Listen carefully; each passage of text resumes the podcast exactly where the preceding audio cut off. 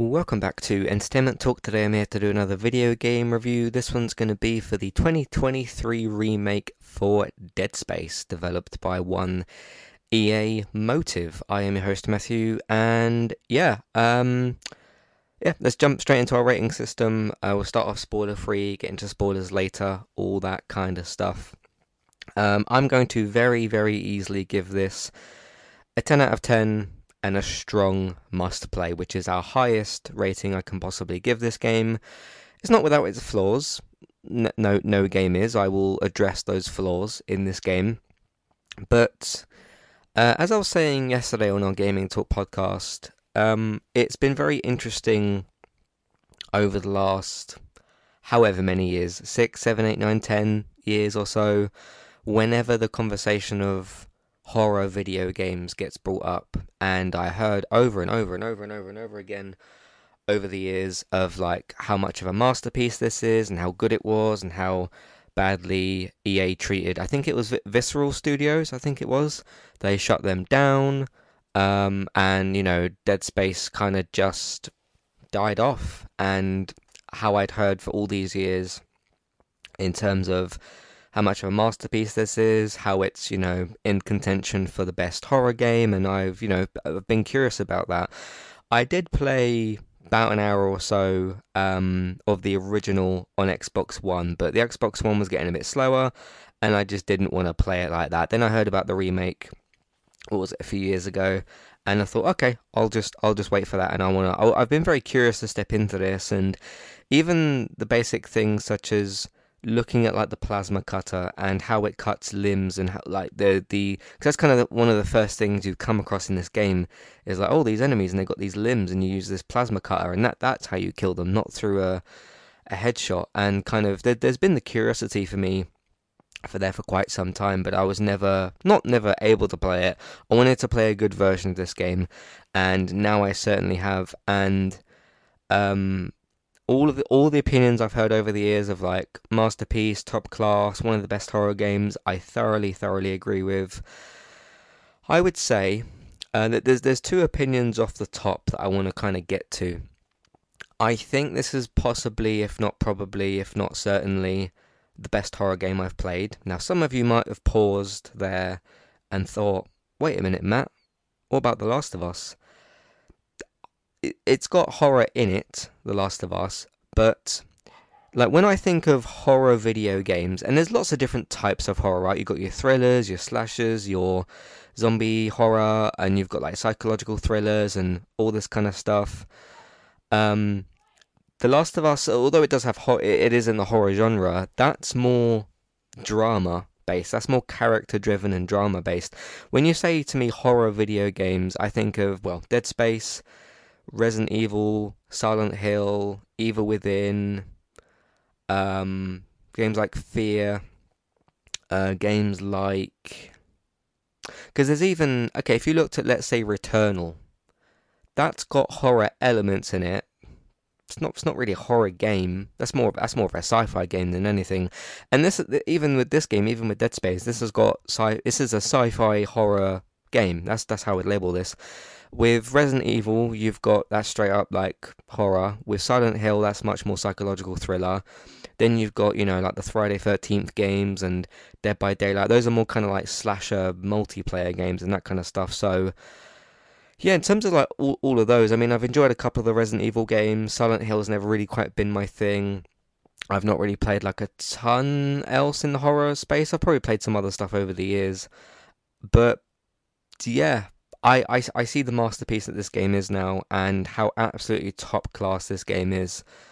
Um, and yeah, I, I would say it's the best horror game I've played. Again, I, I would not count Last of Us strictly as horror because that's more drama based. So, um, I yes, still think Last of Us is, is better than Dead Space, but for horror, this this I would say is at the top of the tree. Um, just going back to something I said a minute ago, absolutely top class game in terms of okay, what what excellent word should I use to describe this game? Excellent, phenomenal, fantastic, spectacular, brilliant.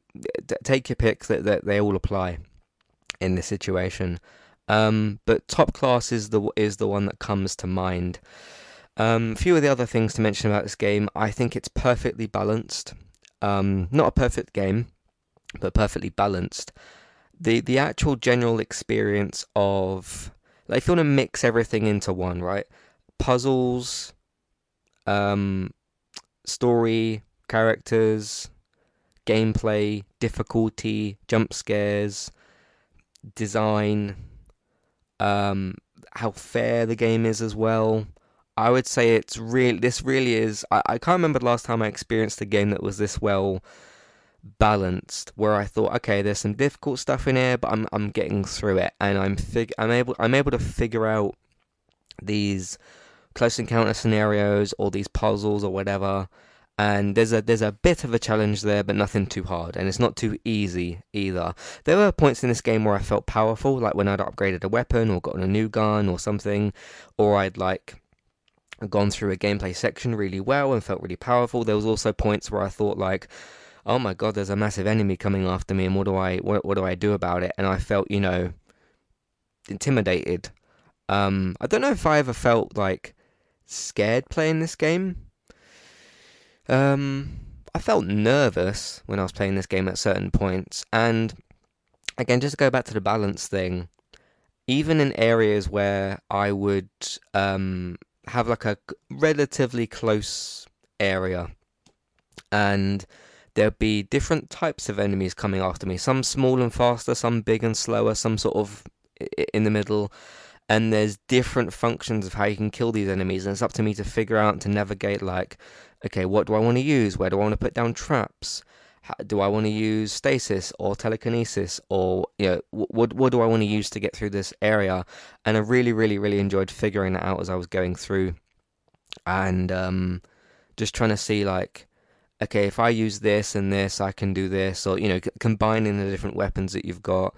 Um, there's one particular weapon I want to mention, which is the, the line gun, and I found an interesting trick with it, and I, I ended up using this as much as possible once I discovered it. Which is instead of just setting down, because if you use R1 for that, you use like the, the laser trap thing for for the line gun. Um, if you it it's a little bit risky to do because it can also hurt you in this case. But if it if you pull it off in the right way, it's very rewarding. If you manage to get that laser attached to like an enemy's arm or a leg or some part of its body, you can either end up using that to cut down other enemies or to get it to cut its own legs off. There was a point where I realized, okay, if I use the let's say the in like the thigh, the inside of the leg, or the crutch, if I shoot, if I put a laser near there, because the, these things are like waddling around all over the place, it will actually walk forward and continuously cut its legs off, and things like that give you an advantage. Or um, let's say it, it, cut its own legs off and then the laser was pointing backwards so it sort of cut the enemies behind it and there was interesting tricks like that and interesting sort of instead of just oh just shoot shoot bang bang my way through this no there's there's much more things that you can use uh, you can even find um, these like spear type things which if you find them you can you, you can like throw that at an enemy and it will pin them to the wall and stuff uh, obviously, there's the explosive stuff, the stasis you can use, which is really great. Uh, there's the melee hits, there's the stomping, there's all kind of stuff you can use there. One of the things I really enjoyed doing in horror games, uh, like Callisto Protocol, this, and The Last of Us, is cutting an enemy's legs off, or shooting an enemy's legs off, and stomping on it. And that is that that continues to be very very satisfying to do in in the different games I've tried that in. So that's been that was very good in this as well. And one again, one kind of trick I, I use with that is I would cut an enemy's legs off, put them in stasis, walk around the side of them, and then just keep stomping on them, and you'll kill them. And that's like a really satisfying thing to do as well. Um, I'm not sure what else to say for here for overall impressions because I've got a lot of notes and stuff which get into specifics. Zero Gravity was awesome to do. That was really, really, really fun. I could go for a whole game of pretty much doing that that was really really great. Um, I can't remember last time I played a game that A had that in it and B executed it as well as this does. So there was that as well. Um, that I, I want to talk a bit more about that when I I'm going to go through my notes in a minute. I'm trying to do just my general overall impressions. Um, very, very curious about Dead Space 2. I am in on this franchise. I've heard bad things about 3, but I don't I don't suspect that 3 will be remade in the same way, the same sort of like live service microtransaction stuff. I've I've heard some bad stuff about that, which, which just sounds like a change of direction. That was a that was a mistake. Um, from what I've heard, Dead Space Two is very very good as well. Um, so there, so there's that. Uh, but yeah, if you want to remake two and um, EA Motive can do it again. Um, who are the same people making that new Iron Man game as well. So I'm, I'm curious as to how that's going to go. Um, yeah, uh, very much all in on Dead Space stuff. As I spoke about yesterday as well, if you want to do a TV adaptation or a film adaptation, some sort of like gritty sci-fi horror, high budget HBO, you know, TV show, I think that could go very very well as well. Um, the interesting thing about if you were to adapt this, there's a lot of information here, and the story is very interesting. I think you'll have to do a little bit of work with the characters, though. I'm going to talk about the character. They're one of the pieces in my notes, but just just to kind of mention that, because although there is a lot of lore and things like that, there's also just a lot of information in this game as to why what has happened has happened. Just to kind of spoiler free talk about the story as well. Um, I really, really like the way it slowly plays itself out, and you get a bit of an idea at the start. As somebody who knew nothing about the story, you get a bit of an idea at the start. Then things start creeping into the plot, and it's like, oh, maybe it might be this, maybe it might be that. But then there's like two elements in the story, and it's like, okay, how do they kind of connect together? And you can come up with a bit of an idea early on for it, but it is still different to what you. It, it, it continued to evolve and to get really, really interesting. Uh, I think the holograms really helped uh, quite a lot with that as well. So, yeah, those are my over, overall impressions. Very, very, very impressed with this. I don't know yet if this is my game of the year because, and this might sound silly to some people, I really did enjoy Forspoken a lot. And the thing I'm trying to figure out is I liked Forspoken and Dead Space for different things. They're both good at different things. Just for a quick example, I think the story and the characters, especially like Frey herself, her her story and her character, I think is more interesting than anybody in this game. Maybe. I mean, Doctor Mercer's kind of mysterious and interesting. Um, you got. I mean, you got very different games there, right? Like you got completely different type of gameplay. Um, again horror kind of elements like the, the enemies in Forspoken, but I enjoyed those for different reasons. So I don't know which one of the two yet is my that those are my two contenders for game of the year so far.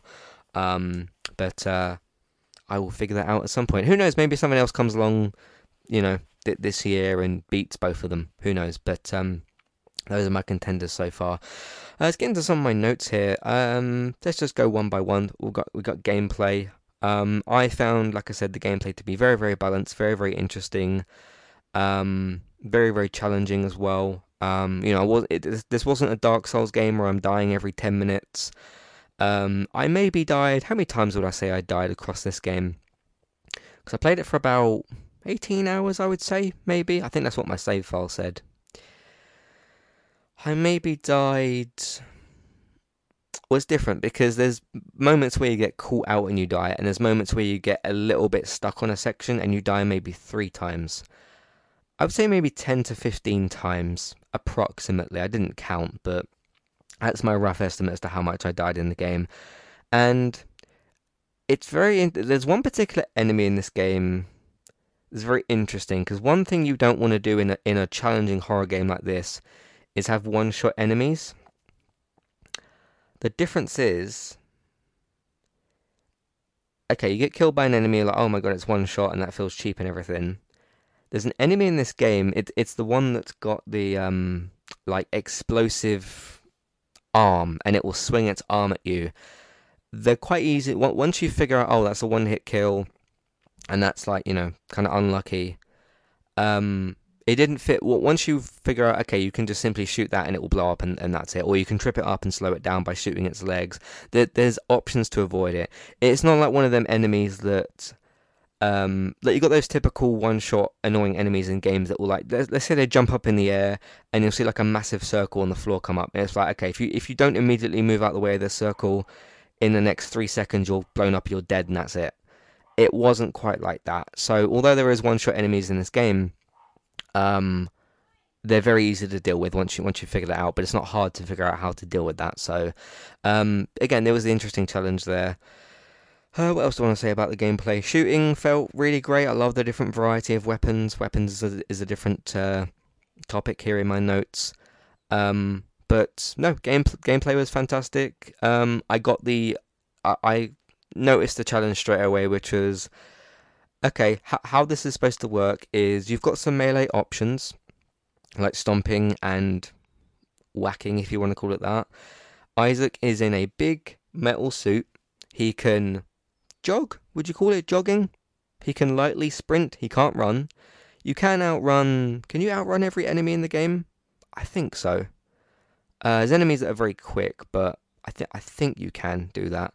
Um, and because of the design of that and the design of certain parts in this game, you'll see where there's the more sort of squishy areas that you'll get. You, will walk slower through those. Um, so I thought the balance there was quite good because it's clearly a, it's very interesting going from Callisto Protocol to this, and I'm not going to delve too much into that because I don't want to talk about Callisto Protocol again. Callisto Protocol's design was okay, we're going to give you some guns, but this really is melee based. Whereas this game, you've got melee options, but this is kind of we're going to give you six or seven guns to switch between. They all do different things, and you pick what you've got or your favorites or a mixture of that, and you blast your way through the game at times, but you can also be a bit more tactical with it as well. But being aware early on of like, okay, Isaac's not fast. He doesn't turn around very quickly unless you turn your sensitivity up, I suppose. But it's all in the guns. But you can still, you're not like completely slow to where you can't run away from things. I don't remember getting caught by running away from something. Also, you got the option as well. Okay, let's let's say you get a bit surrounded, and you need to find your way out. Stasis is, stasis is your friend for that. Uh, use stasis, you slow the enemies down, give yourself that little moment to breathe, um, and you can, uh, you know, sometimes you can whack enemies in stasis, or you can whack enemies in stasis. You can use that to get away and proceed from there. Um, I mean, there was the odd time where I, I don't think I had any stasis or something, and I got a bit caught, but then maybe I shouldn't have walked into the corner or, or whatever I did. So there was that. Um, that's some of the gameplay stuff. There is other sections I've got involving that as well, so uh, we'll continue to move forward. Haptic feedback. Uh, played on PS5. Um, got the DualSense wireless controller. I've noticed with um, is it Forspoken? Yeah, both with Forspoken and with what other game did I finish?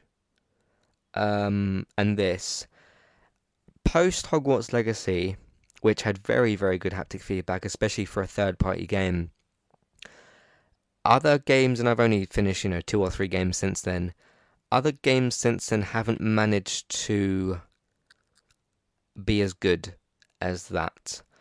Um, you, you get you get some good haptic feedback in this. You'll get stuff from reloading. You'll get some stuff from shooting so it, it, it was serviceable, it was fine. Again, when it comes to third party games, I don't expect haptic feedback to be there as much. Uh, although Hogwarts Legacy is, is an exception to that.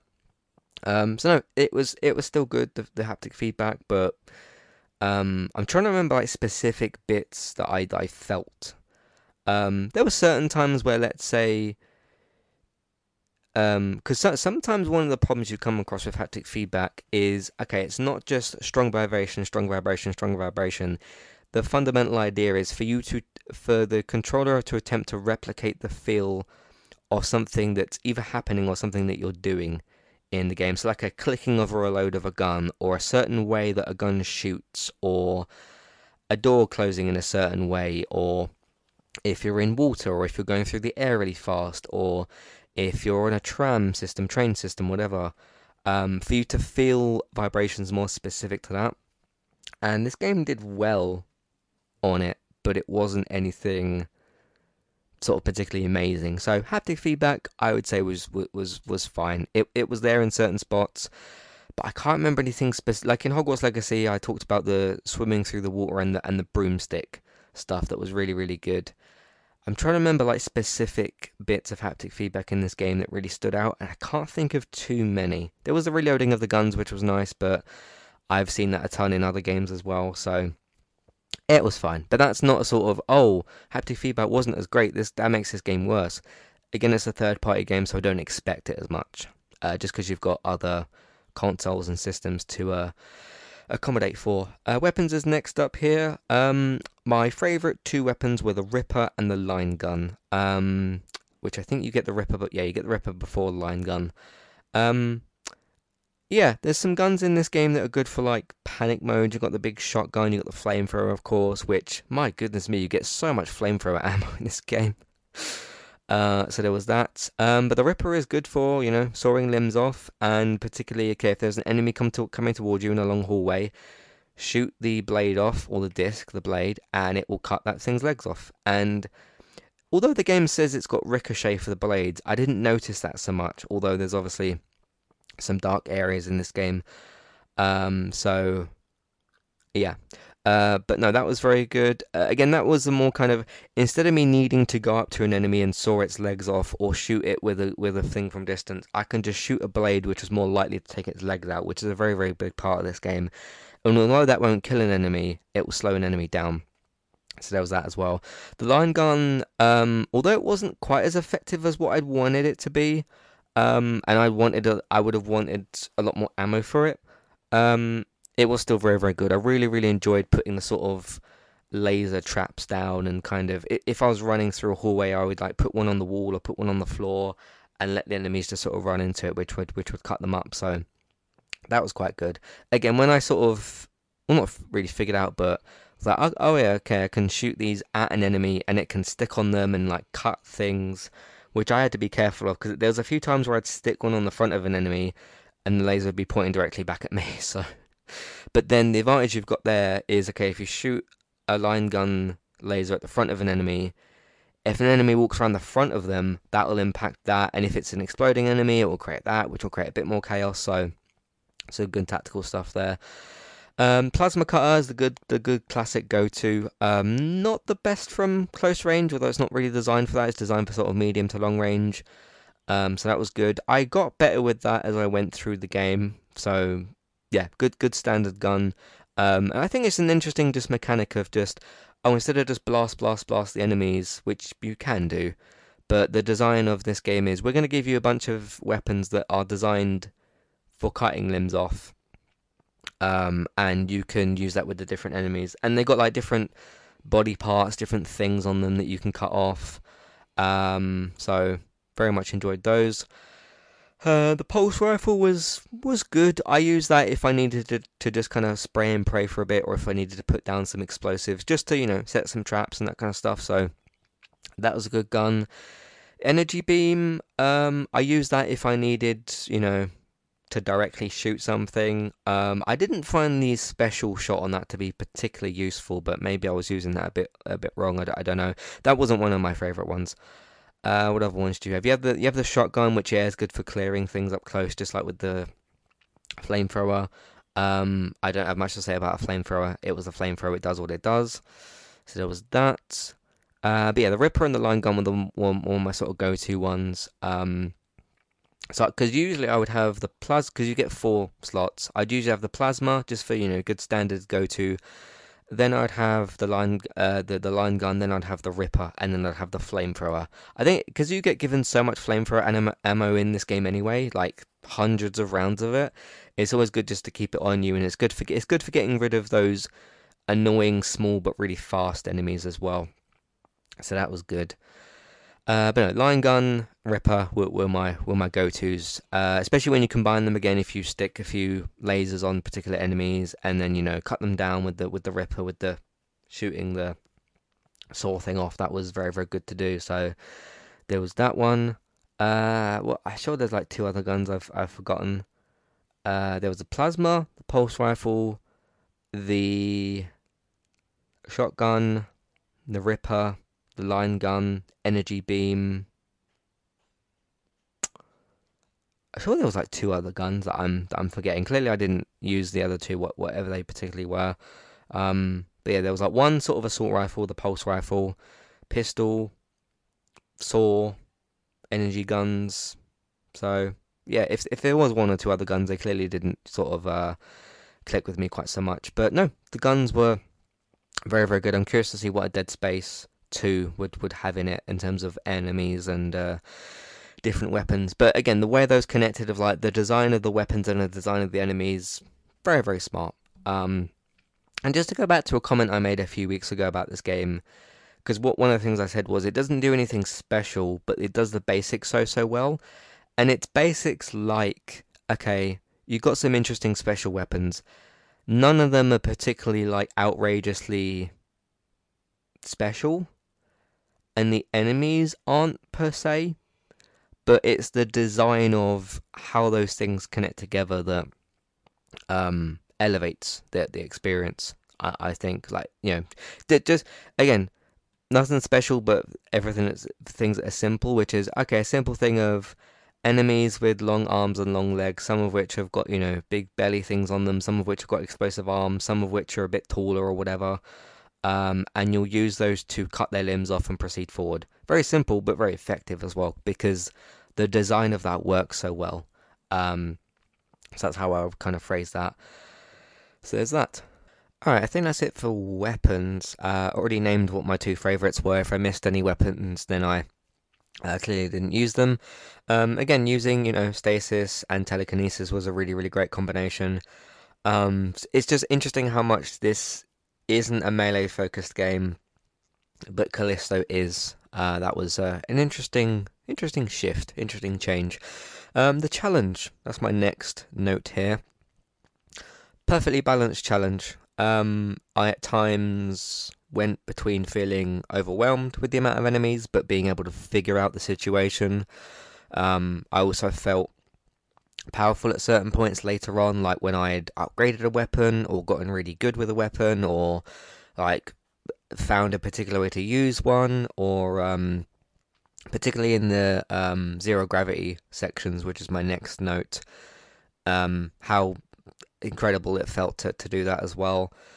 Uh, also, in terms of because uh, when I've got here the challenge, that's also involving you know going through the just just the overall experience of going through the game, uh, like the puzzles and trying to get through the game and everything. Also, in terms of you know, it's a horror game, so there's dark areas. You do have a torchlight. It is slightly limited, but not too limited. But you figure that out. I think the level design around that particularly is really good as well. Um, also, how do I want to put this? So the the little um, uh, spikes or javelin things I mentioned earlier, I would sometimes find them in the area after I finished clearing an area, but that was just I know. It it made me aware of okay that there's there's more options here and you, you can use some other stuff. And again, not just being kind of stuck to one gun or being too melee focused or whatever.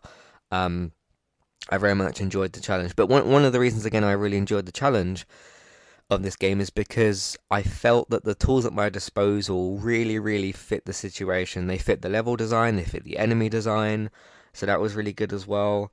Um, but even when there were times where, oh my god, I'm overwhelmed and there's so many enemies or these big tentacle enemies or, or whatever, and I would feel sort of the the initial panic of how do I, you know, the initial horror panic of how do I get out of the situation, um, was an interesting experience. Because um, there's different scenarios, right? There's scenarios where you'd be in a tight corridor, but there's one enemy, but you're really close to them, and they've just jumped out of a vent or something, and that that would be a different challenge in terms of that as opposed to oh you're in a bigger room which has got some tight areas but you can see how you're supposed to navigate it but you've got lots of tools tools at your disposal i also felt as well how do i put this the controls tied in very well to the to the interesting challenge and being able to read okay how much health you've got and stasis and how that all kind of works i felt like it was really fair as well in terms of because again callisto's got some of this as well but how it felt in regards to okay, you got your health bar, which is on the back, or on Isaac's back. Then you've got your telekinesis, which is unlimited, and your stasis, which uses power.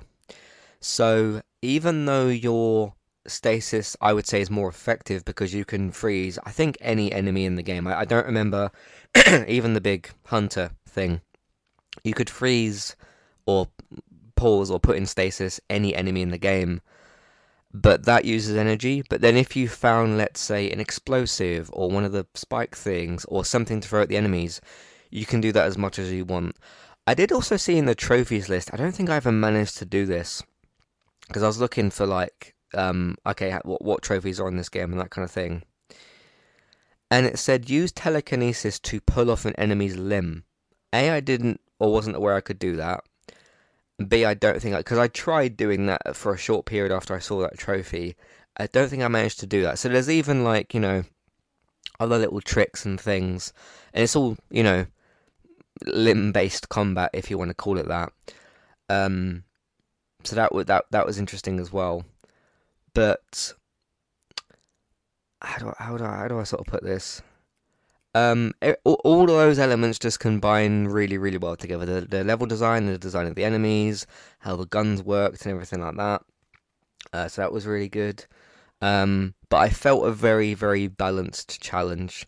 And even in, let's say, the, the quieter, spookier, if you want to call them that, areas, where I'd be slowly walking through a hallway and I would hear you know, different enemies, and I'd hear them clanking through the vents, you know, in typical horror style. And there's vents on the ceiling, and there's vents on on the walls and stuff. And like, which one are they going to jump out of?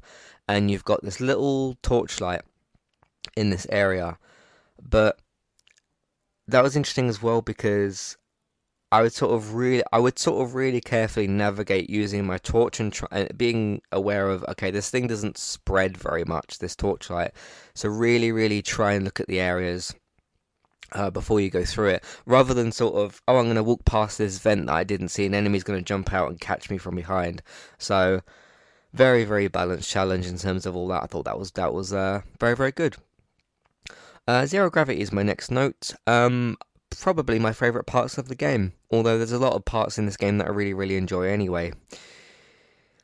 From the design of it, the areas you go in, how the enemies work, how the guns work, the controls, the uh, where you so- solve certain puzzles in zero gravity, the actual function of it itself, um, how you can use vents to your not vents, um, like fans and stuff to your advantage. Just I, I want I want to call it perfect, but I know that it isn't. But yeah, and there was some really, really, really good set pieces later on. I don't want to spoil them, but because uh, I'll have a spoiler section um, after this spoiler-free one. But there, there's there was a couple of times because Uh, like every time I went into zero gravity, I was like, oh, cool, I get to sort of like you're flying around basically, and it's just you've got an open area, you've got lots and lots of room, and you're looking for the because uh, you had the interesting element as well of like you'd hear an enemy and you'd be spinning around trying to find where it is and you'd like you'd find an explosive barrel thing and you'd pull that and throw it at it and then you know fly around and stuff. And even even when an enemy was like on the wall and it'd be about to jump at you and you could burst out of the way and and turn around and catch it on the other side and shoot it or um, even the small moments of panic where you can't quite see you can't quite find where an enemy is it jumps at you, hits you. So Isaac starts spinning around. You're not dead. You're just sort of you've been knocked around, and you're trying to spin around, trying to find it. Um, and again, the controls for it were, were fantastic. Um, how you can control sort of turning left, turning right, barrel ro- barrel rolling, whatever you'd call it, and then pressing R2 to sort of okay, if you get a bit disoriented, press R2 to sort of go to normal level. Um, wow, I, I, I, was very, very, very impressed with Zero Gravity. Like I said earlier, A, I don't know what other games have done that, and B, what other games have done that that well. Because um, you've got to be able to, you're in, if you're in a situation like that, you've got to have really, really good controls because you're literally dealing with full 360 degree controls. So um, I, I, I, loved doing that. Um, and, and again, that's the sort of thing I look at and think, I'd love to see what that looks like in a TV episode of a of a Dead Space adaptation. Um, but yeah, if you wanted to do some sort of like mini game or spin off where I'm timed and it's got like the oxygen levels and I have to go from bit to bit and I, I go inside, breathing room, come back out, do it again, I'd I'd love love to play something like that. I think uh, I was very impressed with that, and I I don't think I knew that was in because there were certain things I knew about Dead Space. Like, okay, you get the plasma cutter, it's space horror, sci-fi horror, and you cut the limbs off enemies. I don't think I knew anything else about Dead Space apart from you know how it's been talked about, but didn't really know any of the characters. I didn't really know the other enemy types or the set piece. Like I didn't know outside of those uh, those areas. Um, but yeah, very very very impressed with Zero Gravity. There, there's there's two particular sort of moments I was just I was like, wow, this is incredible. But I'll, I'll talk about those in the spoiler section. But sign me up for more of that. That was that was brilliant. That was absolutely fantastic. So, um, especially with the I don't want to spoil it too much, but the turret sections, very interesting challenge, interesting controls, but really, really, really well put together. Um, apart from when you first do it and you're not quite completely sure what you're supposed to do, but never mind about that. Um, let's talk about the enemies. That's my next note here. Um, the enemies are fascinating. Of course, you start off with your basic. I think they're called necromorphs, who are the okay, kind of tall. You know, they've got their arms that are up and their arms are up, up, up and over. You'd call them that. Um, like a monkey paw kind of stance, and then with their bendy sort of legs. From what I understand, they move a bit more freakishly in the original, which is a little bit of a disappointment that um, that uh, they don't move like that in this one, but they still move, you know, well and everything. So, so there was that. Um, I don't know if I have a favorite enemy type that I fought against. Um, sometimes you can use them for a bit of your tactical advantage. Like if you put in stasis the explosive arm ones and wait for the other enemies to catch up, you shoot that, that kind of stuff. Um, the two most challenging, obviously the hunter, that's got a particular design to it, and I don't know the name of it, but the really really big thing that does crawl around a bit like a gorilla. Best way to describe it but you can only damage it from the back. So that one again, you put in stasis, you go around the back with the Ripper thing, chainsaw thing, or you can flamethrower it and you, you deal with it that way. Um, and yeah, you've got kind of the okay, you've got the smaller enemies that are a bit frustrating, but it's sort of like that. The, there's annoying little enemies, right? They sort of crawl around and jump all over you, and you, you you've got to deal with that. And then you've got the small ones with the three tentacles um, I found it al- almost. I didn't actually laugh, but I found it somewhat like slightly funny with with those because you'd been a darkened area, and you thought you'd dealt with the enemies, and because you wouldn't be able to see them that well in the dark, which I guess is the point. And you'd be just looting, looking around, and you'd get just hit with this little acid attack thing. And Isaac would have his reaction, and you know which enemy it is. You know it's that enemy and like, where where is the little thing? You're looking for the tentacles. It could be te- tentacles. It could be on the wall. It could be on the floor. It could be on. It go on the ceiling at any point? I can't remember. Um, and you're sort of look. You're looking for those tentacles. You get your plasma cutter out. You're looking for the tentacles. Uh, so I thought that was uh, that was quite good. The only thing I was a little bit disappointed by with them, I felt like Isaac should be able to pick them up with his telekinesis and fling it at the wall, but then you can't do that with any enemy. So fair enough. Um, what other ones have you got? You got the ones with the big bellies that sometimes would and would not drop like a load of small little crawling enemies. So those were interesting to deal with. Um, but yeah, enemies in this game are great. And again, they're all designed around the weapons, which is the leg cutting thing. Um, apart from like the big gorilla thing and everything. So um, yeah, very very good uh, enemy design. Um, there'd be the occasional time again where I get stuck in the corner and I have to use you know stasis and sort of get myself out of the area, but that was perfectly fine. Um, I'm trying to think of other enemies that were interesting. I, got, I don't remember anything that flew around. Uh, no. Um, you had the ones that looked like sort of bats of some kind, but and and some enemies would sort of cling to the walls and stuff, but none of them. I I don't think any of them flew around. Um, but no, very very good stuff. Um, my last two points is uh, characters and story. This again is where I go back to the Forspoken thing of, um, okay, in terms of like, if we stick to characters for a minute, and this is where there was a not a point of controversy, but a point of discussion, is apparently Isaac didn't talk in the original game. So does that mean because surely during like live call the, the calls that he does and things, he responds to what the character's saying. Did he just not do that in the original? Because that's a bit strange. My issue with because some people don't like them their playable characters to be to, to talk. They prefer just silent protagonists. Which if that's what you like, then that's what you like. I myself, especially when a character's going through this type of experience, I want to know what that character's thinking and feeling, and not just by guessing of like, oh, they're pro- yeah, they're probably very scared. I want them to say stuff. So this struck a very interesting balance for me, where it was okay, he'll grunt and moan and whatever when he's getting getting attacked and stuff, but he will only talk when he's talking to other characters. Um, like he won't sort of how can I put this?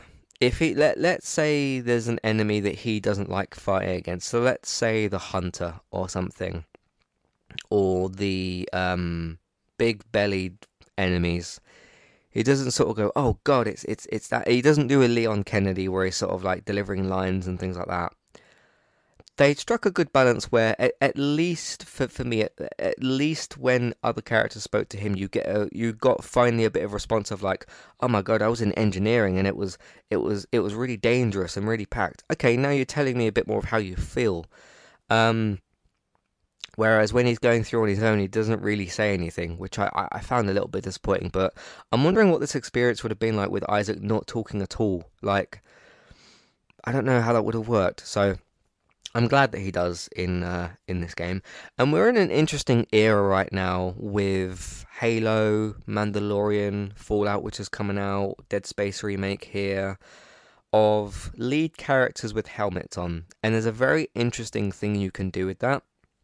Halo completely failed at it, um, but Mandalorian's doing it very very well and there's a double side to this and they they, they struck a, a decent balance with this with isaac which is okay get, get the protagonist to talk as much as you want but because you've got two different sides of characters expressing themselves right? You've got the physical acting which is you know body language facial expressions reacting to things and then what they're saying about situations. And one thing the Mandalorian's really good at and this helps you know with, with Grogu with him having um, a companion and everything. Even though you can't see, you know, supposed to be Pedro under the helmet. Even though you can't see the, the character's face, you can get a decent mysterious reading from if a character says something or Grogu does something, and let's just say it's Pedro in the suit because we we know it's not always him in the suit, but you'll get like a a nod or a little look or a, a, glance of some kind, or you'll get him.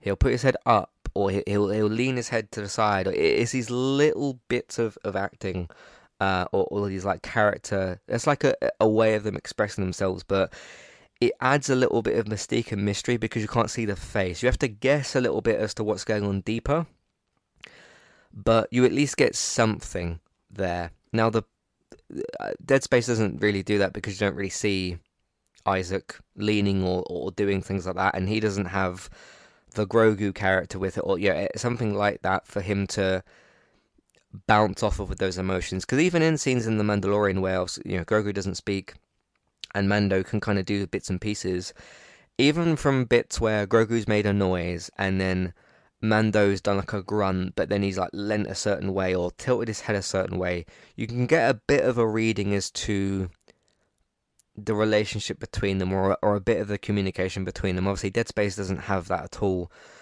Um, but it strikes an interesting balance with Dead Space because he doesn't talk when he's on his own, and you don't really get the the you don't really get the body language acting. Um, you've also got the interesting part as well, which uh, some of the characters bring up in this as well, which is this guy is just supposed to be a standard, you know, um, generic guy who's an engineer. He's not. He's not supposed to be painted as like the hero. Like when you look at the Mandalorian and you see how cool he looks and you see all his weapons, you're like, that's the hero. And this isn't to put Isaac down. It's it's deliberately done in, in the game. Isaac is sort of he's not really quite signed up for this, so he's going to make the best of a bad situation. But he's just an engineer. He's not some sort of like soldier or a warrior or some sort of like you know he's just an engineer and that's not to put him down because the game kind of tells you that from the start um but again you do have a bit you do have a bit of that kind of you can't see his facial acting and he doesn't speak so there is a bit of a mystery there but where you lack a little bit from that as opposed to let's say mandalorian is you don't have those those leans and those looks and i get that mando's a tv show and you can have different camera angles and things like that uh, whereas this, like for, for the most part, you're looking at Isaac's back. You know, you don't really get that reading of how he's doing. But then I suppose the difference is there, you're not really going to be looking at him quite so much when there's Necromorphs trying to kill you. You're trying to go, you're trying to go through the gameplay sections and deal with what's going on. Um, but yeah, so there's that. The other characters, uh, I thought Dr. Mercer was quite well rounded. Probably the one who's got the most dialogue next to maybe Nicole. There's some other people who talk in this game as well. Um, other than Isaac, sort of Nicole and Dr. Mercer. And this is where you get into not not not, not the problems because it's not really a problem with the characters. They just don't push themselves forward. Nobody else really stands out in this game. I wouldn't even say Hammond stands out in this game. Um, you get some other characters that do some things, um, but I mean, if you take Doctor Mercer out of this game, obviously you'd have to replace him with somebody else because of his his story. He's he's probably the most fleshed out, I would say, character, and he is the most. I'd argue he is the most interesting one. Um. So yeah, but yeah, so, so, so, for me, you've got three characters that are very interesting, which is Nicole's got some interesting stuff to her. Isaac kind of is as well, um, and then Doctor Mercer's the one that stands out. And again, this is where I go back to. Okay, very much enjoyed Forspoken, the, open world and, and the gameplay and stuff. Really, really enjoyed, you know, Frey's character and not just her character, but her story and everything that happens in her story. And looking, uh, other than how interesting Dr. Mercer is, which he's, it's more just an interesting, intimidating character. Um, I think Frey beats all of them, all of them put together. Um, yeah, so that's where it's kind of okay. You know, which one's my game of the year? Well, I enjoyed both of them very much for gameplay.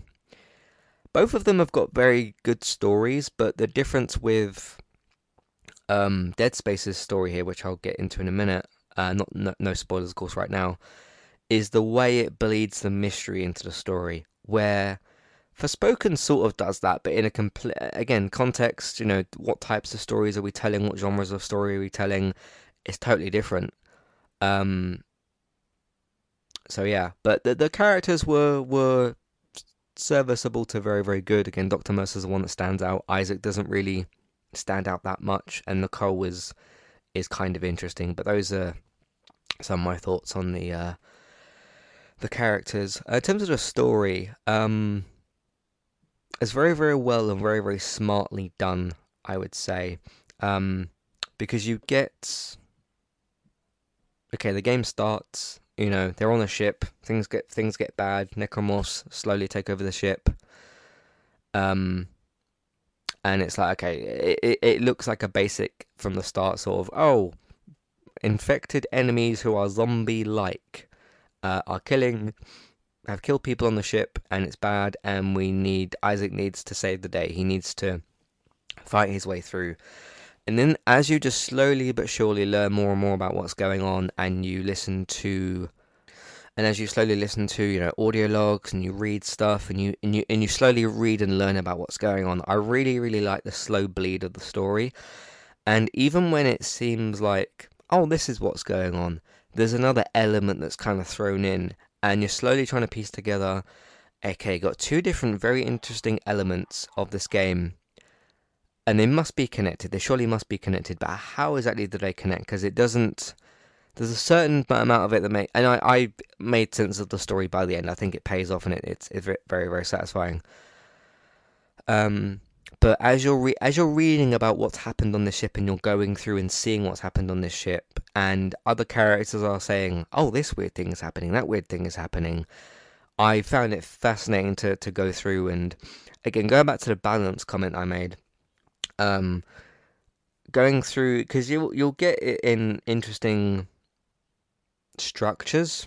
I suppose you could say, in terms of, um, okay, go through a bunch of difficult ga- difficult gameplay sections, and then get a somewhat small story beat, but the story beat will often like push itself it will push itself quite far with quite short scenes um, but then it's also a case of like okay while you're going through the gameplay stuff and you're going from room to room or corridor to corridor and you'll see things that have happened or you'll read about stuff or pick up audio logs of course those are optional you'll start learning a bit more about it. So even as you're going through the gameplay sections um, you'll start seeing like oh but if, if if this is happening on the ship, it might mean this and it might mean that, and then you get to kind of like in-game sort of cutscenes and and that kind of stuff, and those reveal some big stuff. But these are the questions. Um, but the the slow mystery bleed of it and how it reveals itself, I thought was really, really, really well done. So um, good stuff on that. Anyway, um, that's it for my spoiler-free section of my I almost said Mandalorian, my uh, Dead Space review. We're gonna take a break, come back and um, I don't know how much I've got to say about this, the spoiler stuff, but I need to obviously talk about it because it's very, very big, especially considering where it leaves off and all that kind of thing. Um, is there anything I haven't mentioned here that. Because I haven't mentioned anything negative, have I? The only thing. Because did, did, did is there anything I didn't like about this game? I don't think the map is very good, but I didn't actually use it very often. Um, there, there was what there was one section where I did use the map and I got a bit lost, but figured it out eventually. Um, because you get to a point of no return part of this game. I thought, oh, I'm gonna go to the store. I'm gonna go, I'm gonna go to the bench. Um, and that was like I didn't know where the newest one was, and I got a bit stuck. But I I didn't use the map that often, so maybe I just didn't learn how to use it. I can't think of really anything else that I didn't like but that's good because it means I really, really enjoyed this game. So, um, sound design was good. I haven't mentioned sound at all, I suppose. Um, I struggled a bit to get the 3D audio kicking in, but maybe that was the settings I used or something. Um, but it's good that I've I've gone through because I've been talking for about half an hour or so right now, and I've gone through and said this is good, this is good, this is good. So even if there were smaller things I didn't enjoy, I've seemingly forgotten about them because they clearly didn't sort of, you know, impact my gameplay experience that much. In terms of like glitches, performances, performance, and that kind of stuff, no problems really. Not really any problems. Um, so yeah, that was a it's a very good game. It's a very very good game, Dead Space. Anyways, take a break. We'll come back and um, talk about spoilers. See you in a minute. Today's sponsor is Manscaped. You can get 20% off with your order with Manscaped by using the promo code that we've got with them, which is ETALKUK. That's E T A L K UK to get 20% off your order and free shipping with Manscaped. They sell various different men's grooming products from shavers, razors, ear and nose hair trimmers, different clothes and deodorants. You don't even need to Google Manscaped themselves. You can click on the link in your show notes, whether you're on a podcast player or the website uh, version of the episode, and you can go and click on that link in the show notes. There's also got the promo code written in the show notes as well, so you can either copy and paste the promo code ETALKUK, E-T-A-L-K-U-K. You can either copy and paste that into your show notes or type it in in the promo code box and click apply. That will get you 20% off your order with Manscaped and free shipping. First hand, quality, professional with Manscaped from their packaging to the items themselves, even the way the items are stored in the packaging is very, very first class, very professional, so no questions about Manscaped's quality. Thanks very much to Manscaped for sponsoring Entertainment Talks podcast, and thank you very much for listening. Hi there, if you're looking to get started with a website of your own and a domain name, we've got good news for you. With our affiliate link with Kualo, you can click on that link which is in your show notes, which is for our affiliate link. You can go over to Kualo to get started with your website and domain name today. They've also got a very handy chat support system, which is usually in the bottom right hand corner, to send messages back and forth to Kualo if you'd like to ask them for help to get started with your domain name and website today. So that's Kualo, and you can use them to get started with your website and domain name today. Thank you very much to Kualo for this affiliate link. Hi there. If you'd like to get rid of the ads in Entertainment Talks podcasts and listen to the ad free versions of our episodes, we've got good news for you there as well. You can subscribe to Entertainment Talk at either the $5 level tier or $10 level tier. The $5 level tier will get you access to all of Entertainment Talk's previous ad free podcasts and the future ad free podcast that we make in the month that you're subscribed for.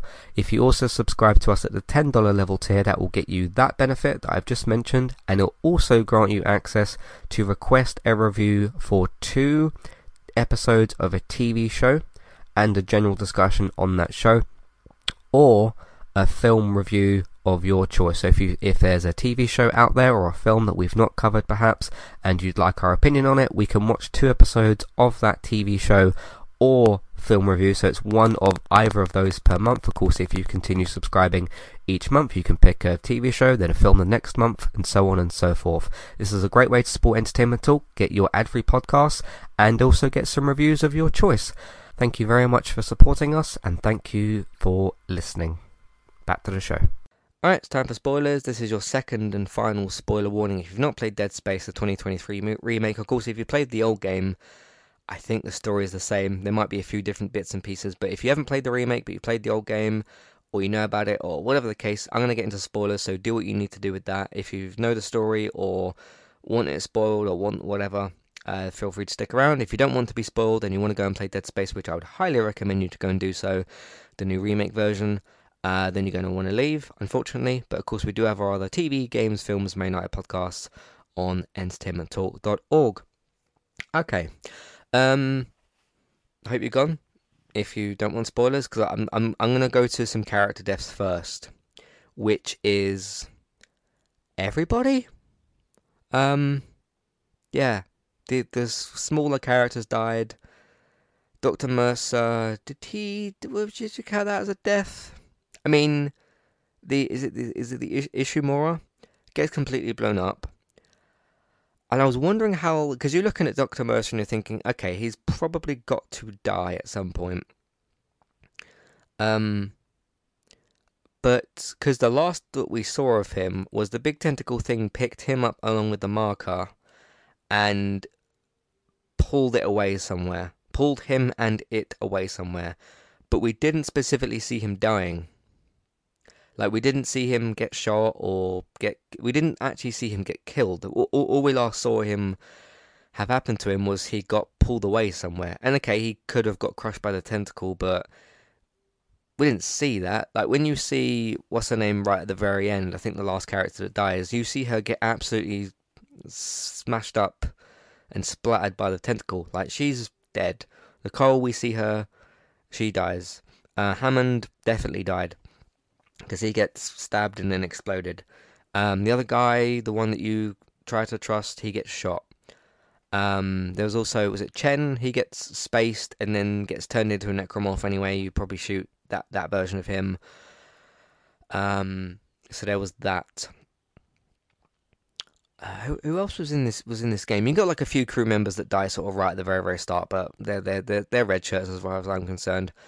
Um, so with Dr. Mercer, it because he's the character to me that stood out the most. For me, it was the voice acting, the performance. I thought that was very, very good. It's that gentle sort of intimidation as well. A bit sort of, a little bit Gus Fring like, but when Gus Fring is more calm and collected. Because Mercer, I mean, he shouts at the end when he gets pulled away, but for the most part, he's pretty in control of the situation. He manages to kill what's his name when he shoots him in the back of the head. He manages to freeze Isaac, and he's very, very calm about all that. He's maybe a bit reliant on stasis, but still uses it very, very well. Um,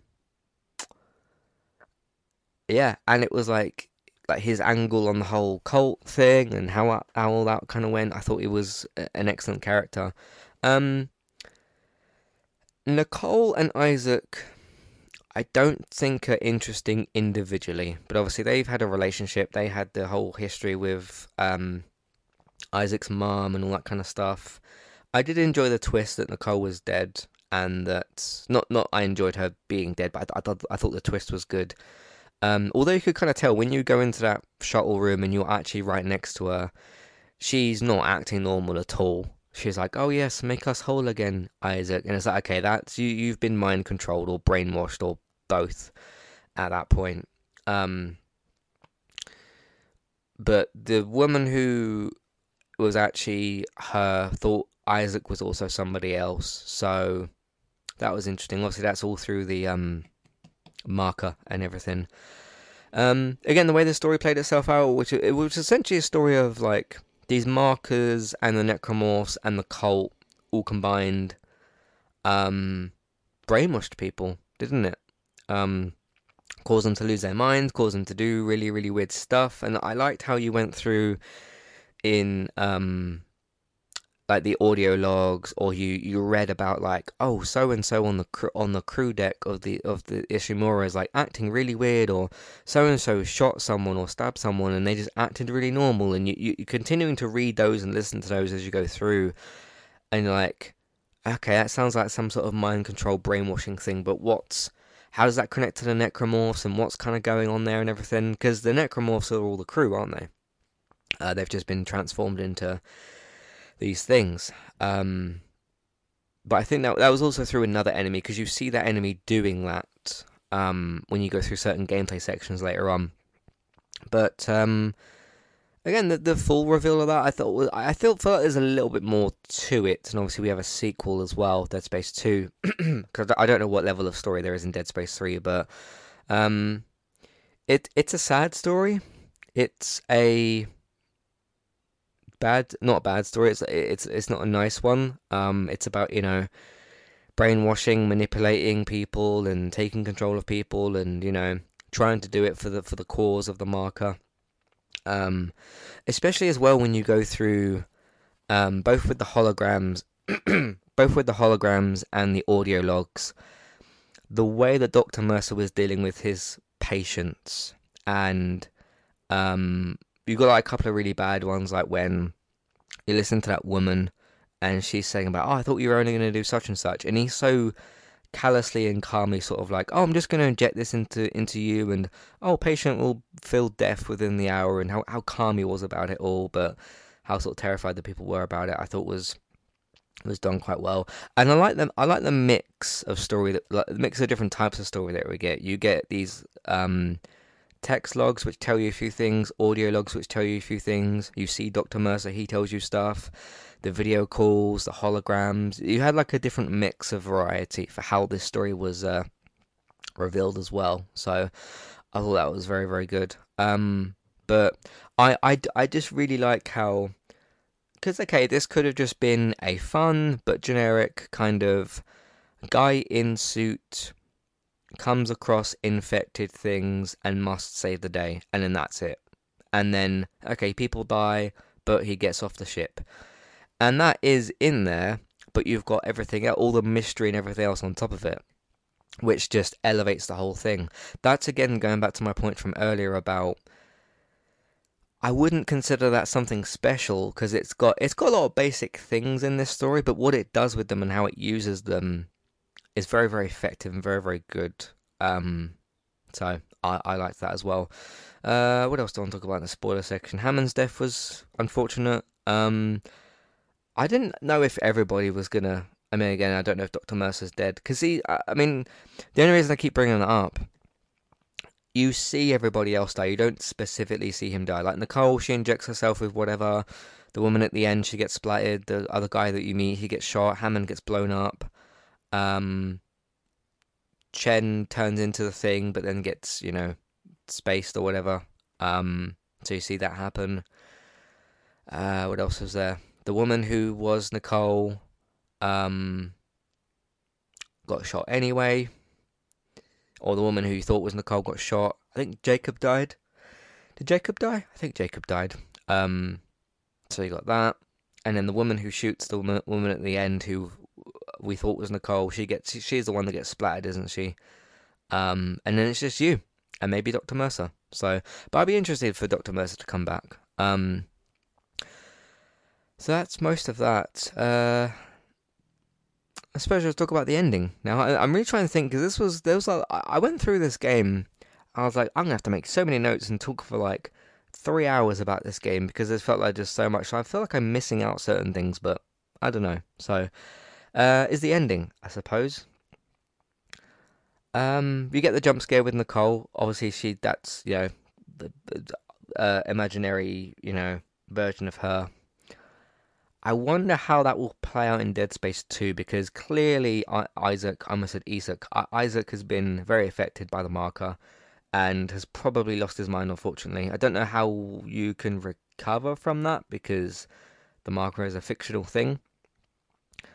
Um, I wonder if Nicole and I again I, I know I know even less about Dead Space 2 than I did about Dead Space 1.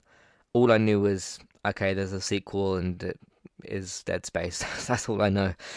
Um, and all, all I know about the third one is the the big change in what it was doing. I wonder if in the second game, um, if Nicole is with you, but just through Isaac's mind, a little bit. I'm not going to spoil it, but a little bit like what happens in Arkham Knight with a particular character. If you know what I mean, then you know what I mean. So that as well.